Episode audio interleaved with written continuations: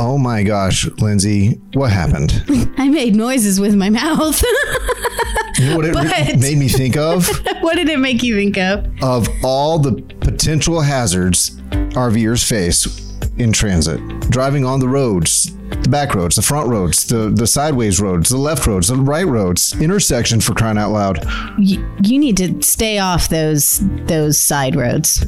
Okay. But you're right. There's so many things that can go wrong, cause accidents when you are towing. And honestly, we, we don't want to scare you. We just want to point some of them out and make sure that you're being super duper safe on the road because we love you. You know, eight or nine, I don't know the exact figures, but eight or nine times out of 10, you have more and better adventures if you're not in the hospital. Eight or nine times out of 10. That is true. I did. it's probably more like 9.5 times out of 10. depending on what they give you. So let's talk about some safety on the road. It might not be the most fun, but we'll do the best we can to make it fun and keep you safe. Welcome to the RV Small Talk podcast where we talk about, talk about, talk about. Welcome to the RV Small Talk podcast where we talk about lightweight trailers, truck campers, the peakable places and adventures that go right along with them. We are your hosts from Princess Craft RV. I'm Clint. And I had coffee, so y'all better watch out. That's right. And you're most of the way through it. Yeah. It's from a, it's from a uh, not so local local chain. With the windmill as a logo.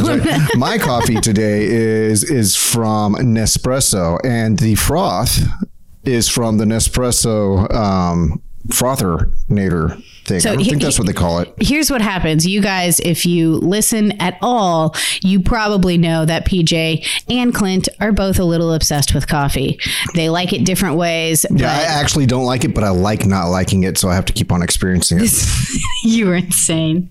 So we got a Nespresso machine specifically for our office. We are that bougie and a personal frother. So now you can see PJ and Clint over there a couple times a day doing their little barista thing in the corner, and it's pretty adorable. Yeah. But PJ is not here during this podcast, so you're going to have to put up with us too, which is always fun. Um, PJ keeps us in line, but right now she's doing businessy stuff. She is at It's called the Dealer Open House. It's in Elkhart every year, and it's where the manufacturers want to roll out all the newest, latest, greatest designs or changes to their units so that dealers can get an idea of what they're ordering for the next season. Um, maybe it's maybe it's just some updates to some floor plans that they've had, or maybe it's completely new designs with new technology. So it's a big deal for dealerships to go up to Elkhart and see just as much as they can see, and maybe put in some orders for the coming year. And that means PJ is going to come back seeing everything new from all the manufacturers have all the all the fun new stuff. So we are certainly going to do a podcast on the cool things that she sees up there and mm-hmm. be looking out for that. It's always an exciting time. It's like an rv show but for dealerships instead of customers. Yeah. we get to be the customers.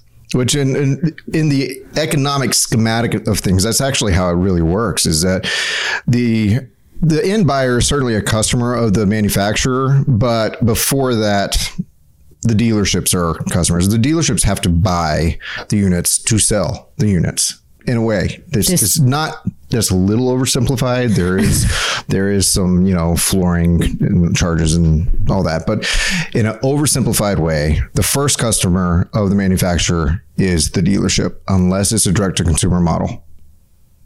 Sorry. I'm fo- i'm hi. Hi. Okay. Hi. Okay, so so our topic today is just, and, and I'm going to admit, I, I looked at a few articles on this online, and they all pretty much say the same thing in different words. And I did like this one particular article from RV Geeks, and their slogan is RV like a pro. So I did print off this article from RV Geeks, and I do believe it is a worthwhile resource to check out. We'll put a link to RV Geeks website in the show notes.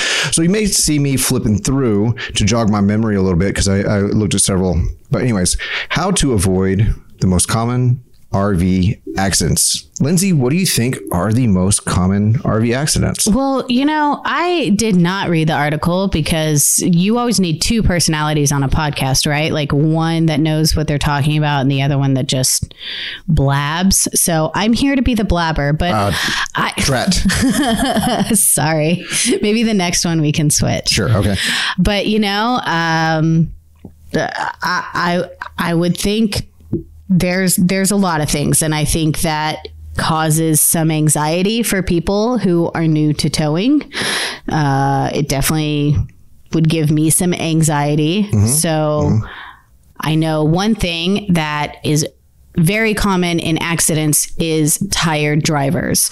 I think that, um, or I know that you want to go to your destination, right? Like you're so excited to go camping, you hitch up the trailer, you're ready to go. And the goal is to get there. I think it's honestly not even to make this a sexist thing, but a lot of times it's guys who have that like, Yeah. we can do it. We can drive overnight. We like, I, I can There's a it. badge of honor. There's to, like this manly thing to it, is. right? It is, and I think it's. I think there is just uh, there's something I guess in the DNA code that this is kind of how we're a bit wired. We have to be trained otherwise. I can I can go further longer Yeah. than, than my friend who did this last summer. That that or um you just you just lose sight of i mean you have a goal very goal oriented your goal is to have the experience in the place and you don't realize how great an experience it can be in between like there's micro experiences in between Are you telling me that it's not about the destination? It's about the journey. it's about both Is is that what you're saying to me right now? I've never heard that much, before. too much foam in my mustache um, So, yes, being well rested is a really important part of travel. And we know you have a lot of ground to cover in a short amount of time, but you only get so many days off it, right? I, or you're attending an event you gotta right. get there You got to get there. But even small breaks can be very, very helpful because tired drivers um, is just another form of impairment. This- like, absolutely. And this is one thing you're not going to hear anything in our list that we're going through that is just RVers. I don't believe. I think you're going to find that, well, that's all drivers. Absolutely. But as an RVer, we got typically bigger or taller or longer or heavier or any mix of those items, things going on, you know, all at the same time. And you know, tired drivers, you say it's, it's a form of impairment. A hundred percent, as much as as an impairment as being over the legal limit. yeah. So your brain is not functioning correctly. Right. So yeah, you do have a responsibility. Obviously, um, you're you're carrying something heavy behind you, and a swerve in a Toyota Camry. Mm-hmm. You know, a, a I'm tired and I kind of did a little swerve is very different than a swerve when you're pulling a trailer behind you because sometimes that can't be corrected.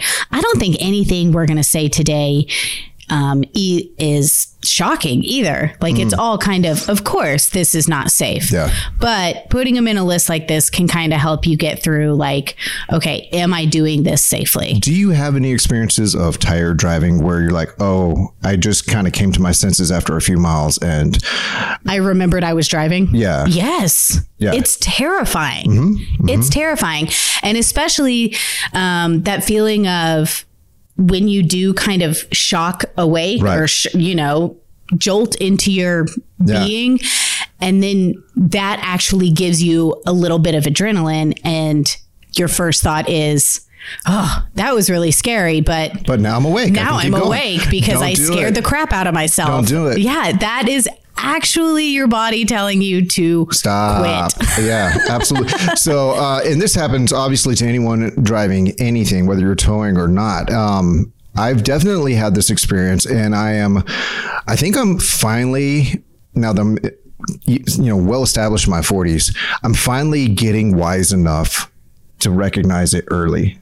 You know, Instead of yeah, because I'll I'll fully admit about to say you have some experience with tired Oh driving. yeah, yeah. I've I've uh, I've gone end over end in vehicles through guardrails, um, So And- do you remember the moment before that? Like did you do you remember having a moment when you were like I'm really tired but I think I I'm just going to push through Yeah. or having a moment where you said I'm really tired but I I'm a dude I can totally do this. I'm just going to keep going. I'm fine. I think as a young man, every you frame a lot of things. I wouldn't say everything, but you frame a lot of things as um, this could be epic.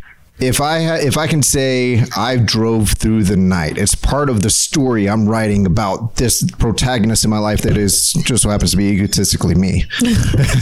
but the story definitely took a turn. Yeah. In your case it did not work out well. Well, okay, so here's here's this is this is a big digression, but okay, so I was I was in college and and I was at school in San Marcos, Texas. My home was in Victoria, Texas, but I needed I was going to do a summer immersion Spanish immersion study class whatever in central Mexico. You know Spanish? I I knew more Spanish then than I know now. Oh, okay. It's definitely a use it or lose it thing. um, so, but I I had to get out of my dorm room and that the evening, the last day that I could get out of the dorm room and then get home with all my stuff and then be at the airport at some ungodly hour in the morning in Houston the next day. So I got home. I did my laundry. I repacked for the trip. And then I went to the bus station in, in Victoria to ride to Houston. But the Greyhound bus never showed up. So, So you had to drive. so I made the call because, you know, my, my dad was like, I'll take you. And I was like, no, no, no, don't worry about it. And in my mind, in my, my dumb 20 year old mind was, uh, no, this is part of the epic experience and I'm doing something for myself. I don't need help and all that. And so I hit the road and it was dumb from the get go. And, uh, on the way between, uh, Victoria and Houston, um, I fell asleep somewhere likely drove several miles because you can you know just like a sleepwalker. You're just in the in-between state.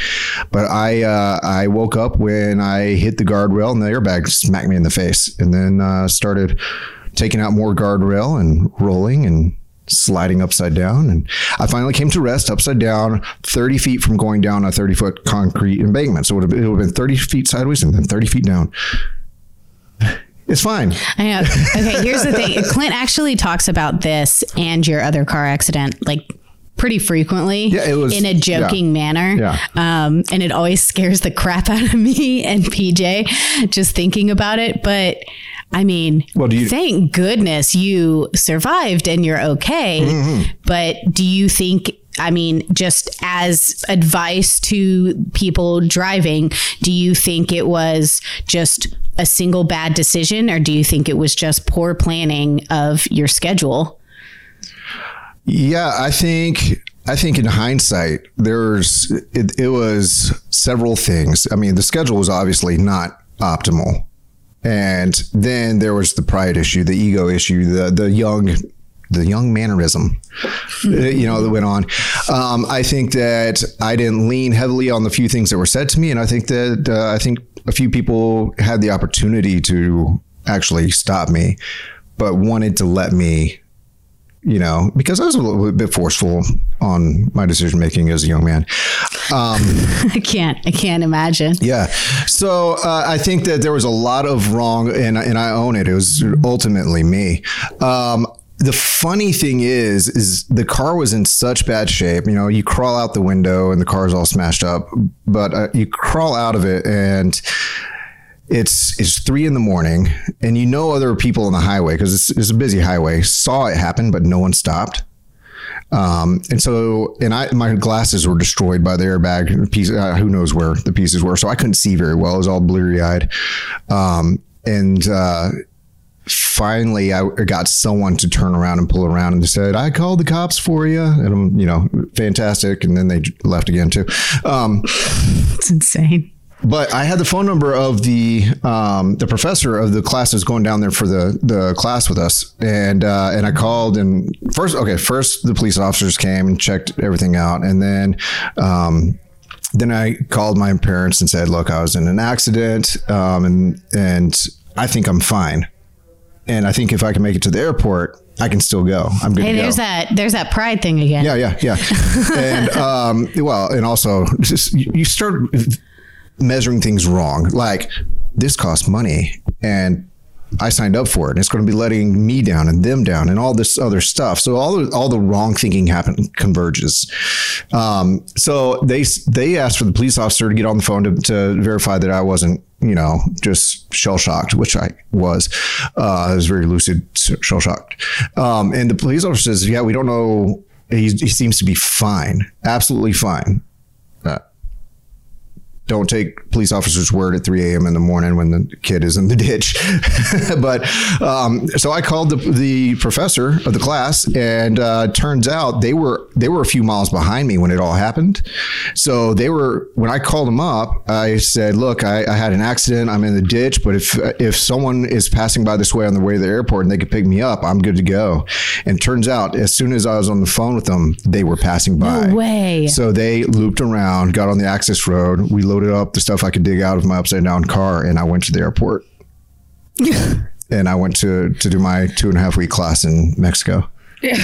I, I yeah. Well, that is a great story for why not to drive tired. So it's expensive, y'all. If, if, anything else, it's just not efficient use of money. Prepare yourself. all right. Uh, that was all right. Let's move on. Big digression there. Uh, wind gusts, high wind. Oh, this one, this one gets me. This one gets me so nervous, um, especially when it's kind of sudden where it's not like that mm-hmm. constant wind that mm-hmm. constant wind you can you can really hold tight onto that steering wheel and kind of get your groove with mm-hmm. oh i know the wind is blowing this direction but sometimes you just you're driving along you're doing fine you might you know take one hand off the wheel uh, to change the station or grab a drink sure and that gust of wind comes and it is such a so surprise. scary so scary. Right. So is looking at the weather looking at wind gust of from where you're traveling something that you do before you hit the road? I definitely check the weather but i'm not checking for wind and maybe that's something i need to start doing. I just check for how hot's it going to be rain and, rain and, you, know, know the normal stuff. you figure a storm will bring wind and if there's no storms on there then it can still be a super windy day but i don't think that way for some reason. Oh, I'm not a smart man. So what? big gust of wind uh-huh. the thing the thing that you know obviously you're afraid of is that one little swerve mm-hmm. gets your trailer mm-hmm. rocking back and forth mm-hmm. if that starts to happen if mm-hmm. you get a big gust of wind and your trailer starts doing the little tail wag thing yeah, yeah, yeah. does the tango what do you do um really what you want to do is you want to in a, as controlled a manner as possible start slowing down but slamming your brakes is almost like it's highly likely to cause a sway to get significantly worse. It's like seeing a cop when you're speeding. You don't want to slam on your brakes. No you do want to let off the gas. Yes it's drawing attention to physics and physics will make you pay. You would like to let off the gas and get your hands on that steering mm-hmm. wheel and most of the time yeah. if you catch it like that and you have the proper equipment mm-hmm. the sway control you know your brake controller you got mm-hmm. i mean it it should be okay. So this is going to feed into some other things we're going to talk about, but your setup matters mm-hmm. significantly on how it's going to tow, how it, how your trailer and your rig are going to to manage windy situations. Um, and so part of it's to set up part of it's equipment like a like a sway bar or better yet a um, weight dis- weight distribution hitch. Mm-hmm. The modern ones don't uh, don't just do weight distribution; they also mitigate sway to a large degree.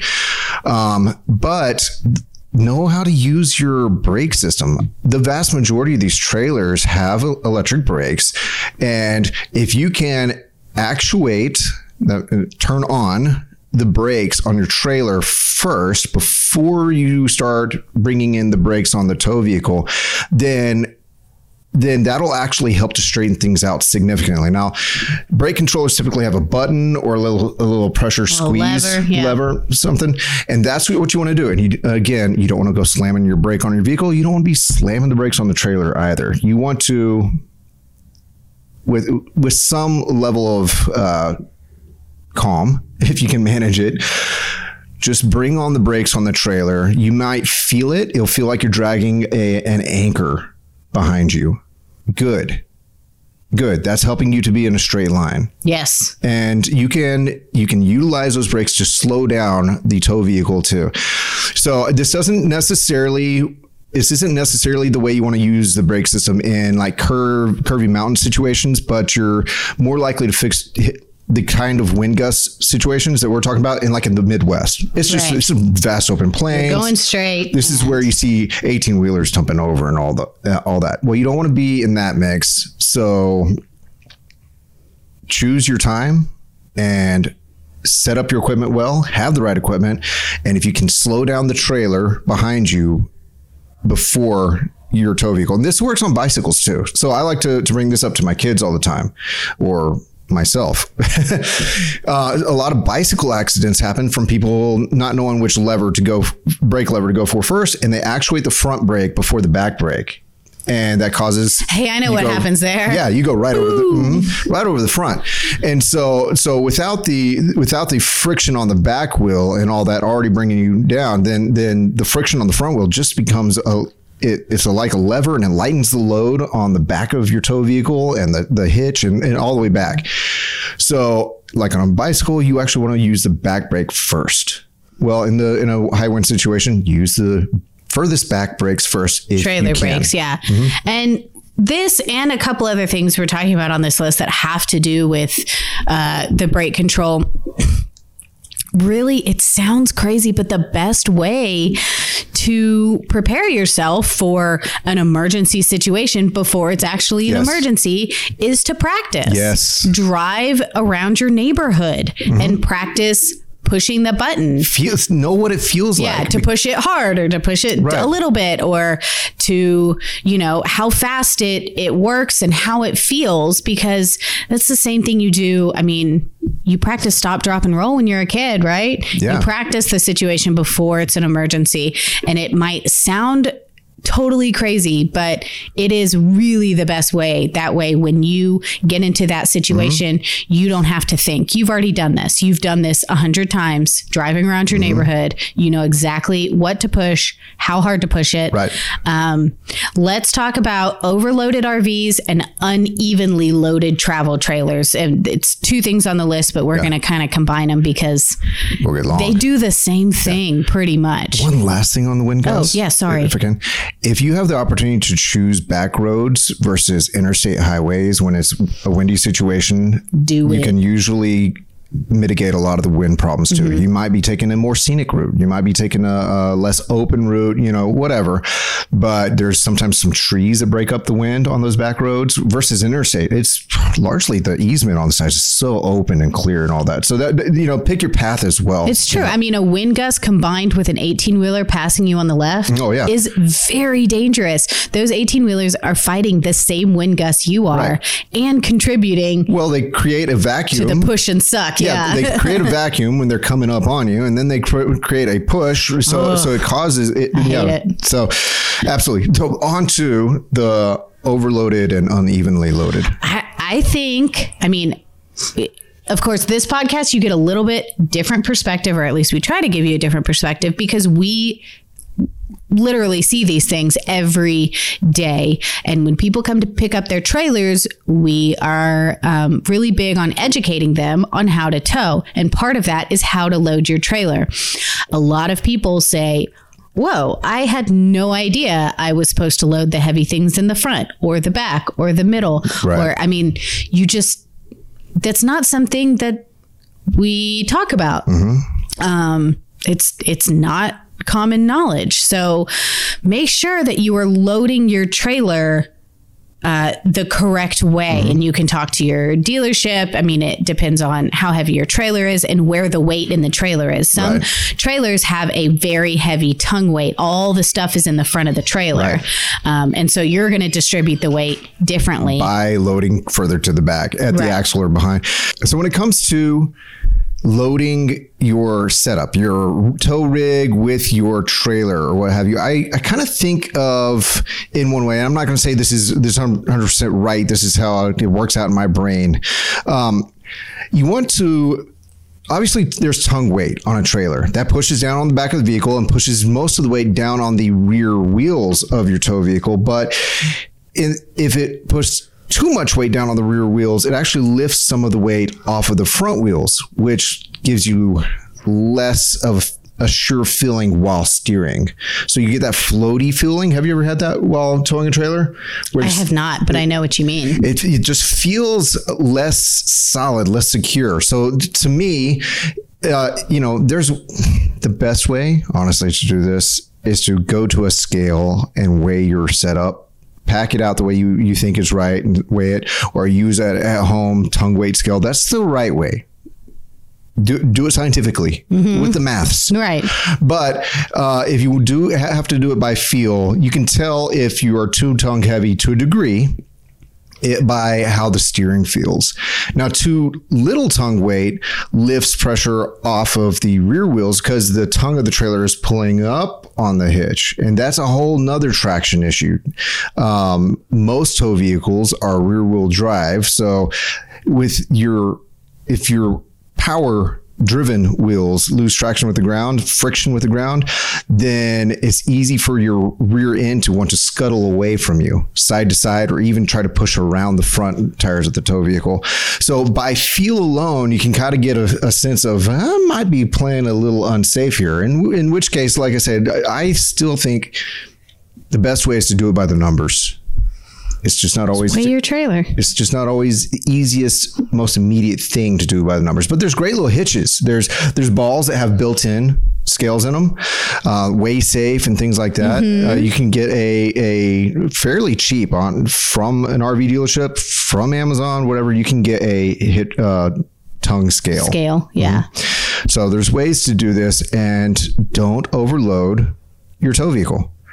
And we like to, I mean, obviously they sell for the trailer for this is your GVWR and all that. And you don't want to go, you don't want to go up to the bleeding line and certainly not past the bleeding line of your tow vehicle's actual towing capacity. What the axle can handle. What the axles can handle. And you can go on the, the inside door and figure out, you know, what it's rated mm-hmm. for and all that. But remember that rating is for, uh, is, is for everything in the tow vehicle and attached to it. So if you're adding sandwiches, they weigh something.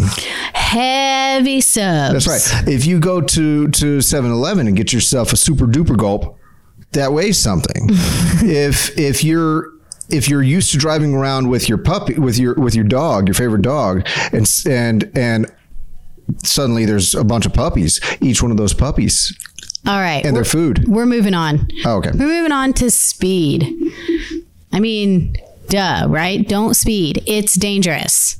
Yeah. But this is what causes so many majority of the crashes because you're you're going too fast and the thing is when you're going too fast and one of these things happens um, a wind gust mm-hmm. you not being um, loaded correctly weight wise mm-hmm.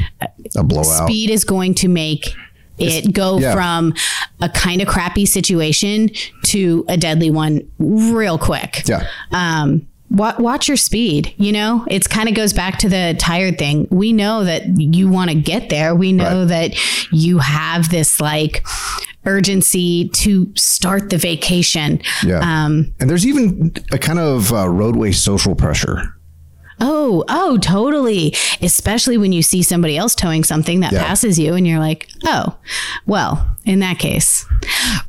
Yeah. Pedal to the metal. There's ego involved and there's, I don't want the people behind me to be mad at me and stuff like that. Um, I just feel like none of that is really worth uh, the danger of speeding. Don't speed. Yeah. Um, inexperienced drivers. Hmm. All right.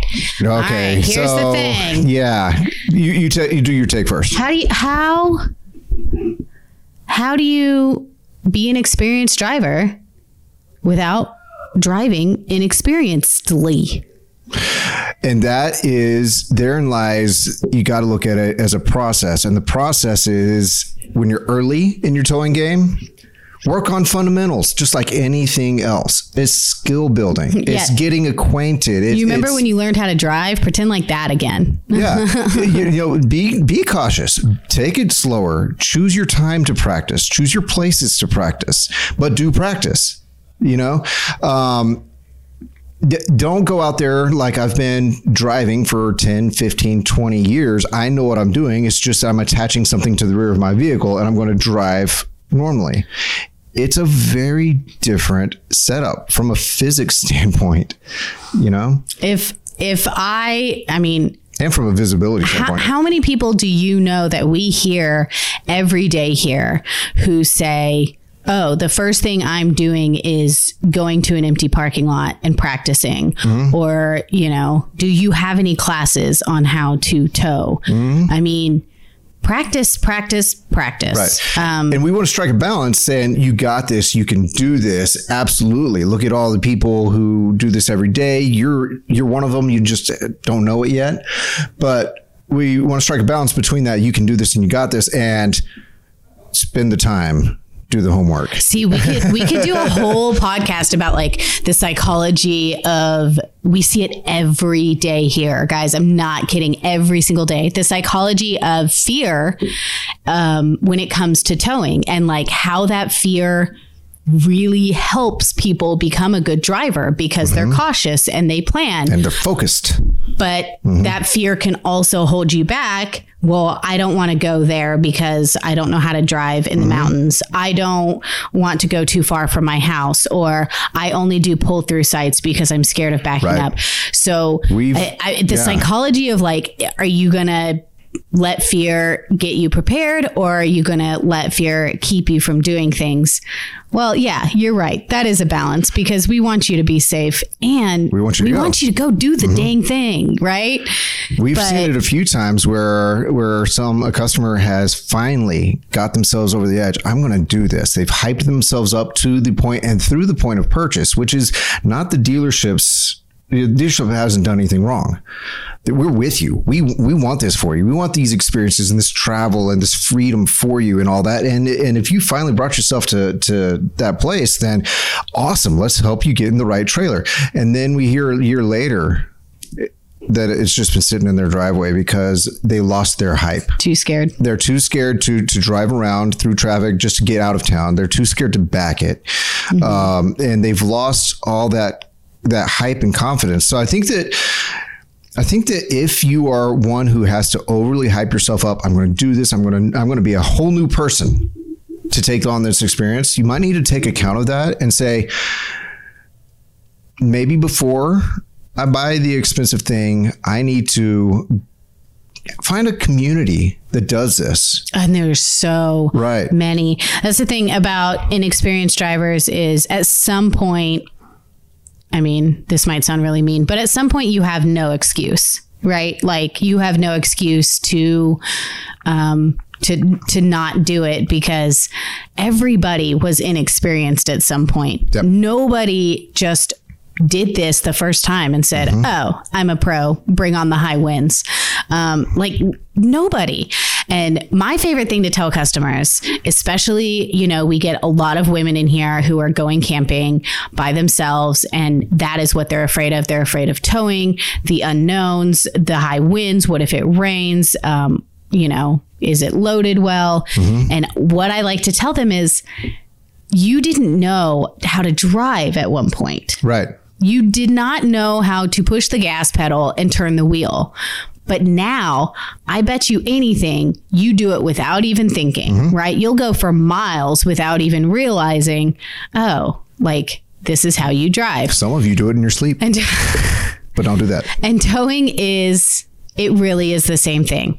D- driving to me was terrifying when I learned how to drive. I And mean, she's got like a medical issue. She gets nauseous thinking about driving. Sure, I do. it was terrifying. And now I do it without thinking about it. Towing is the exact same thing, which goes into distracted drivers, which is a, ah. all, another terrible thing. So Oh man. when I was learning how to drive, mm-hmm. um, my parents got me my first car. Okay, here's the thing they got to pick it out, mm-hmm. but I had to pay for it, mm-hmm. which That's I thought was totally unfair when I was a kid, and now I'm like, that was really kind of the smart. way it was for me. yeah, as well. that was that was Yeah. really smart. So I had That's a school. Volvo S40, I think. It was Yeah. red. Yeah. It's super safe car. Wow, they went for the safest thing they could find. Because they know me. They know me, man. but I remember my mom like taking me out and being like, here's your car, you know? And then telling me that her favorite thing about the car was it had a 10 disc CD changer So you didn't have to deal with discs. and it was in the trunk. yeah. it- which I had never heard of since, and I, I, I I've never heard of yeah since or Mm-hmm. Those before were the that. thing, though. I and I remember being furious at my mother. Mm-hmm. Are you serious? I have to pull into a parking lot and park my car if I don't want to listen to if I want to change the CDs. Like Mm-hmm. I How inconvenient. I am a music person. Okay. I need a selection of more than 10, right? I don't know what I'm going to be in the mood for. So I, I just remember being furious and I had that car for years. And yeah, I had to pull over if none of those CDs were what I wanted to listen to. And no one told you that you could change out the stereo deck, the receiver. like I had money for that. I was Oh, okay. paying for this dang Volvo. so, point is, um, she was so excited because I that meant I could not look through and change my CDs while I was driving. Which, uh, for all of you youngins, listen to this podcast, which I'm sure there are none, Mm-hmm. is totally a thing when we would flip through our CDs while we were driving our CD books. I remember that it was a thing when I was in high school and college that cars would get broken into for for the the CDs. CDs. when your CDs got stolen, it was heartbreaking. Yeah. It was really a blow. So now that I am an adult and I know how to drive and I feel like I'm a very responsible driver, I still, I still will wait until I'm at a stoplight to like change the you know push push the touch screen to change the the podcast or or, podcast, whatever yeah. i mean it's just ingrained in me. And i'm so grateful because distracted driving i mean y'all don't need us to be a freaking psa commercial. You know it's bad. But yeah. when you have once again when you have something big and heavy dragging behind you you know that that one that one look to the side um I got into a car accident in high school because my best friend was driving and she had just gotten new seat covers. And we had put them in her car in her Toyota Camry. They were purple and they had butterflies, and we thought they were so cool. And then we put them in her car, and then we were driving down the road. Not five minutes later, and she turned and saw that the uh, seat cover was like wrinkled. So she reached over to pull it down to straighten it, and boom at 60 miles an hour in front of er, a stopped car or ran into a stopped car. It was so I yeah, I mean these things happen. I'm sure Yeah. everybody listening has a story of distracted driving. And I got to tell you, um, I do enjoy riding my motorcycle to and from home and all that. But sitting at intersections, You just it's see everybody. bewildering how many people have their phone in their hand. It's in freaking insane how many people have their phone in hand and they're looking at their phone or they're looking down not even across the dashboard you know at a phone but it's down or something. I can I can think of probably four intersections on my way to and from work that all i do is see how many people i can count while my light is red. And it's obnoxious and terrifying. It is terrifying because it's so n- normal. Like it's like that's just what we do. And you know what I think is funny is these cars that now have like yeah, you know, I can literally talk to my car and say, uh, text Clint, I'm going to be five minutes late for work. Mm-hmm. But you know what? I still have to look over at my screen, mm-hmm. push the little microphone button, mm-hmm. and then I have to talk to it. And then it's going to read it back to me. And then I have to push a button to confirm to send it. Yeah. So that's still pretty dang distracting if you ask me. And, and if you think about it, it's actually task switching from focus driving to dealing with a text or music or podcast or whatever, and task switching back. It's actually two different tasks. And now you're a little bit automated in the driving respect, but your attention is not. Your attention is not automated. So you not only have the time it takes to do the thing, there's a little bit of a lag between switching to that other To task ta- and switching back. I feel like as a society, we feel like we're so good at this. We feel like we're so Hmm. good at multitasking and we're so good at task switching Yeah. because that's the way our world is and everything's fast now. And Well, you we've got held it up as this this this virtuous thing is right. Like, look how many things. I can do. But the fact is, we're inefficient. It's Well, we still have human brains and Yeah. human brains operate in a certain way. Right. So anyway, I feel like we're getting super preachy here, but uh, preach, sister. just just just be safe, man. Just Yeah. do it because you know what? It takes one distracted driver who might not ever make Mm-hmm. a mistake next to another distracted driver who makes a mistake and then boom, you're both done. But it's also, even if you're not a distracted driver, being a slightly amped up, maybe hyper vigilant looking for distracted drivers. Someone drivers. else is distracted. So it's not just that you're a distracted driver towing. Let's say you're not. Let's say you're not. But maybe turn it up a little bit, particularly if you're in an urban area. Or, you know, they tell, you know, looking at some statistics recently, you know, I say urban areas, but the locations that have the most, uh, most car accidents with fatalities is actually in rural areas.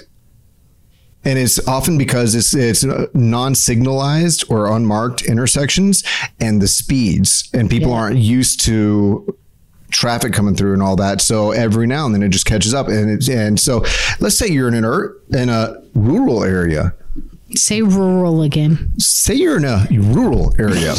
And i mean distraction happens out there too. And it may be a phone because everyone's connected now. And it may be a coyote.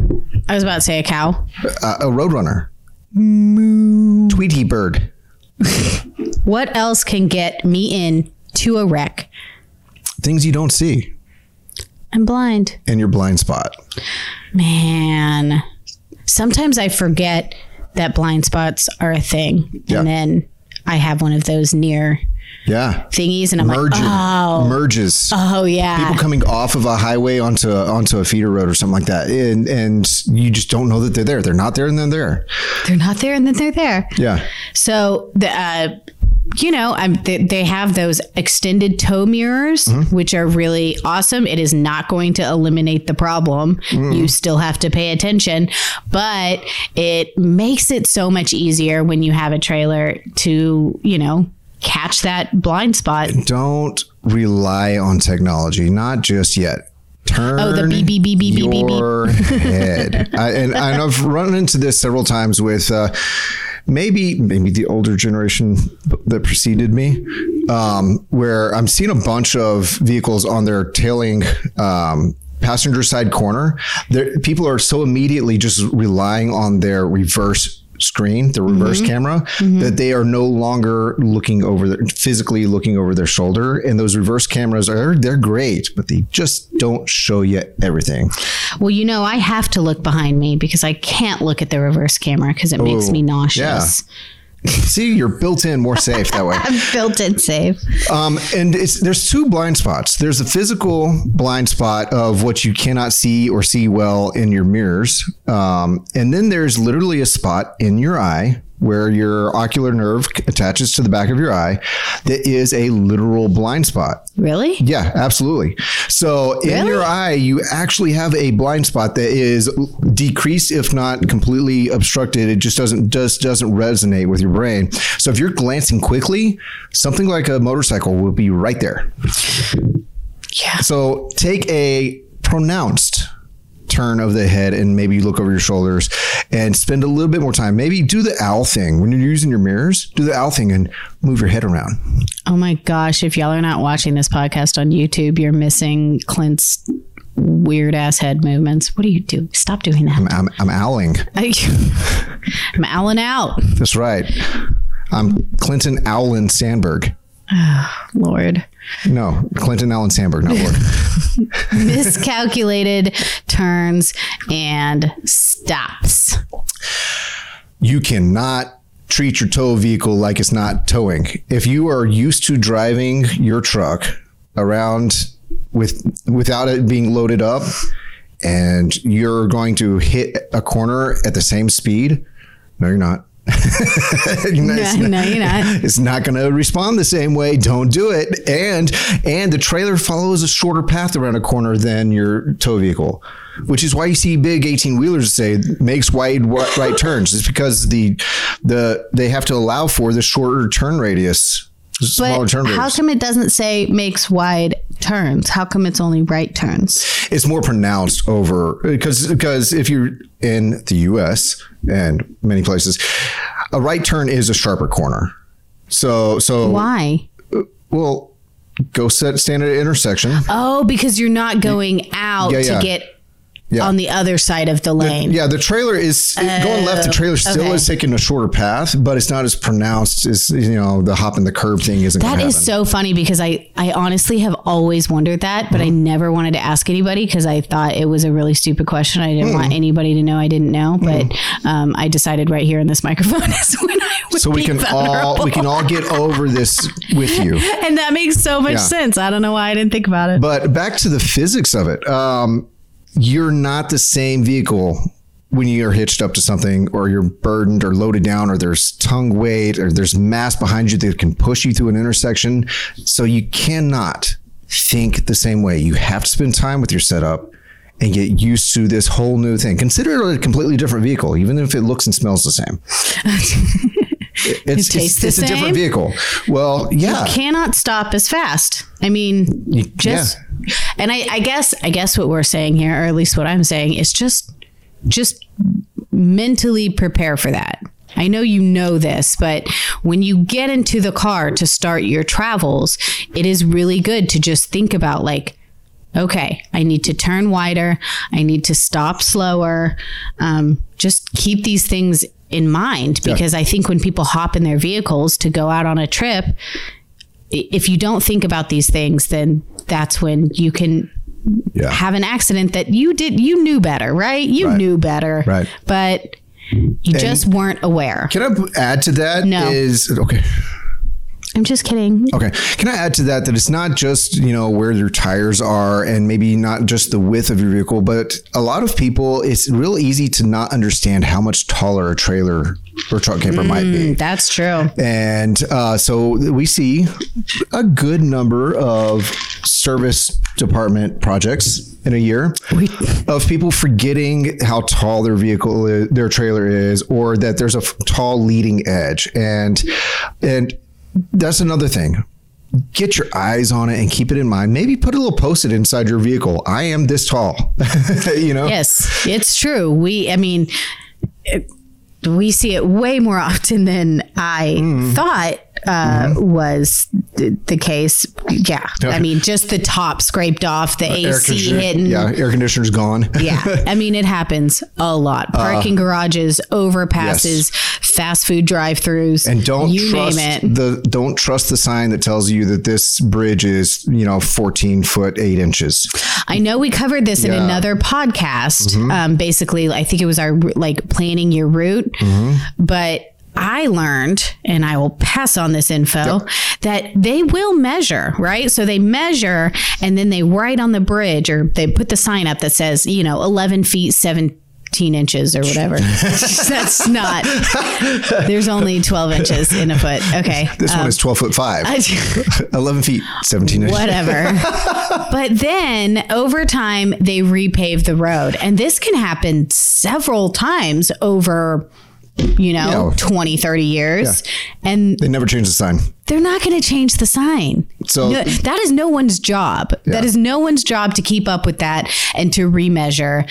And, uh, you know, you hope the roadway system people Mm-hmm. in charge would uh, keep up with that. And I'm sure sometimes they do, but a lot of times they don't. And those things are inaccurate by more than an inch. So, up to half a foot really? yeah That's And- terrifying. and i mean considering some of these are really rural places Rural. rural and the and this could they, they could resurface several times you know stuff settles stuff gets resurfaced and what if there's a bump And what if you- you, you got the clearance of one inch but you hit a bump And then you The installed that MaxxAir fan on top. that's right that's right and you forgot to add a few inches. Yeah. guys, I, we're we're totally not kidding. We see this like a lot, Yeah. a lot.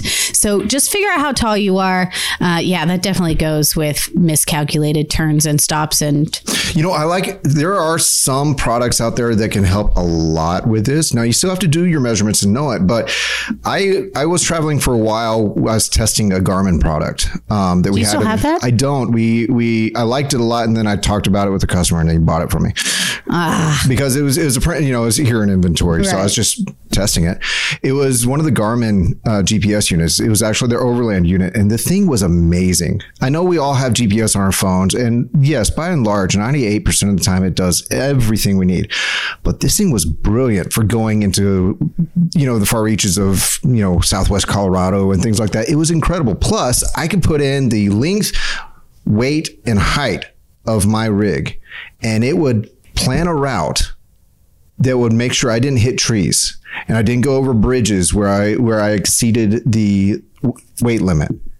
And it was incredible using this technology. So there are products like the Garmin products and there are some other ones. I think TomToms and other have a few units that you can put in your RV specs and it'll help you to do your trip planning and help you to navigate safely. There you go. Uh, make it easy on yourself. Yeah. All right, we have one more. It's obviously obvious. Don't don't drive impaired. And I don't think that most of our listeners, I don't, I, I feel like most of our listeners get the baseline of the alcohol and, and other things like that. But prescription drugs, that's, that's a real thing. You know, or maybe not prescription, maybe over the counter, and it's just Sudafed or some for your allergies. If it's Benadryl, I should not be driving if it's Benadryl. Me neither. I should barely be walking if it's Benadryl. I should be sleeping. Ch- chances are I'm sleepwalking if it's Benadryl. But these small things that you might not think about um, can be the difference between uh, reaction time if something happens, or even just being prepared. You know, that thinking, okay, I have something behind me. I need to stop slower. Yeah. I need to turn wider.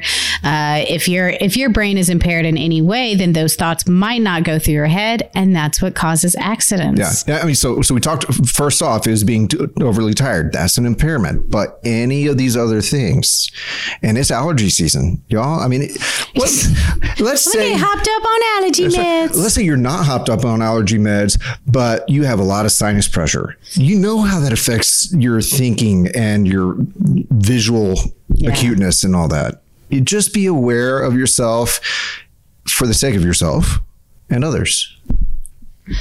uh, you know the three things that will that are most common in these accidents especially with trailers is you are impaired in some way you are tired or you are speeding. Um, i mean and those are all things that you can easily avoid. There's so much under control that the uh, the court of law will bring it up should there be an issue. we just want you to be safe so you can go camping more that's all Yeah, Um, these are just things to keep in mind or uh, things to share with somebody if they are new at towing and you're not sure how to sure. prepare them for it. Can so, I can I add just a bonus? No. Okay. yes, of course. Don't listen to me. All right. So so the bonus is uh, do yourself the favor. You'll feel much more confident if you do routine maintenance on your tow vehicle and your trailer, and you have the proper equipment. Say you're using a, a sway bar or a weight distribution hitch, um, a brake controller and all that. You have the proper equipment and one step further because the proper equipment is not the proper equipment unless it is properly dialed in and set up. And then then go out and practice with the right equipment and the right setup. But this is this is a big deal and check your tires. Check your tires. Make sure your tires are healthy and properly inflated too. I'm Yes, so, sir. I'm soapboxing, but You are so, I mean, this whole podcast important. was kind of a soapbox, but I had fun. but but we do it because we love you. Yeah. it's true. And we've um, seen things like check your lug nuts too. I've seen I've seen tires. We could go on me. and on. we have plenty of podcasts on safety, how to check your lug nuts, how to see if your tires are good, what to look for all of those podcasts available at rvsmalltalk.com. Yep. Also, our show notes are available at rvsmalltalk.com in case you want to see this article. Um, yeah, we'll put it there and and you know make a list of your own a list to check before you leave. Am i tired it's like uh, what do you call it? Wallet keys phone? This is like the am i tired? Am i hungry? Eh, am i drunk? Just, just, a little checklist before you start driving. yeah, yeah. um, in the meantime um, we have a tiny trailer rally coming up. So whenever you hear this go immediately over to texastinytrailerrally.com we currently have how many I think 88 trailers coming. 88 trailers coming. There's room for a couple more. Mm-hmm. So head over to texastinytrailerrally.com.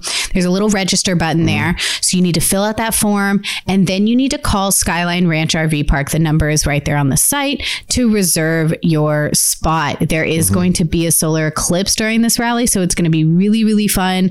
And also, the rally is free. You do not have to buy your RV from Princess Craft. Yep we don't care how big it is. You just have to love tiny trailers, um, it, and it's it's free. All mm-hmm. you do is pay for your reservation at the camp. Right. We're gonna have some classes for beginners. We're gonna have some live music. We're going to have some dancing. We're going to have some lots food? of lots food? of lots of food. food? Okay, uh, lots of food. It's going to be really fun. That is October 11th through 15th at Skyline Ranch RV Park in Bandera. And if you can't make this one, we have another one in the spring. Mm-hmm. And it is actually a week after the big full right. solar eclipse but the park is doing a special. So if you're still looking for a spot to get prime viewing of that solar eclipse, cannot get better. Your spot is in Bandera, and they still have spots available. They're saving them for people who are coming to the spring rally. So if you want to do both, you can see the eclipse. You can come to the rally. Bing, bang, boom. We got you covered. Don't worry, we got you, listeners. Mm-hmm. Just check out TexasTinyTrailerRally.com for the details and registration for both of those rallies, fall and spring. I think I think I'm done talking about the rallies now. Everybody, thank you for joining us for this episode of the RV Small Talk podcast. We will come at you again soon with maybe some more entertainment, maybe some more information, things to, to keep us going and inspired, and maybe a little bit safe. And we'll have PJ on when we get her back from Elkhart. Until then, we'll see you next time. Bye.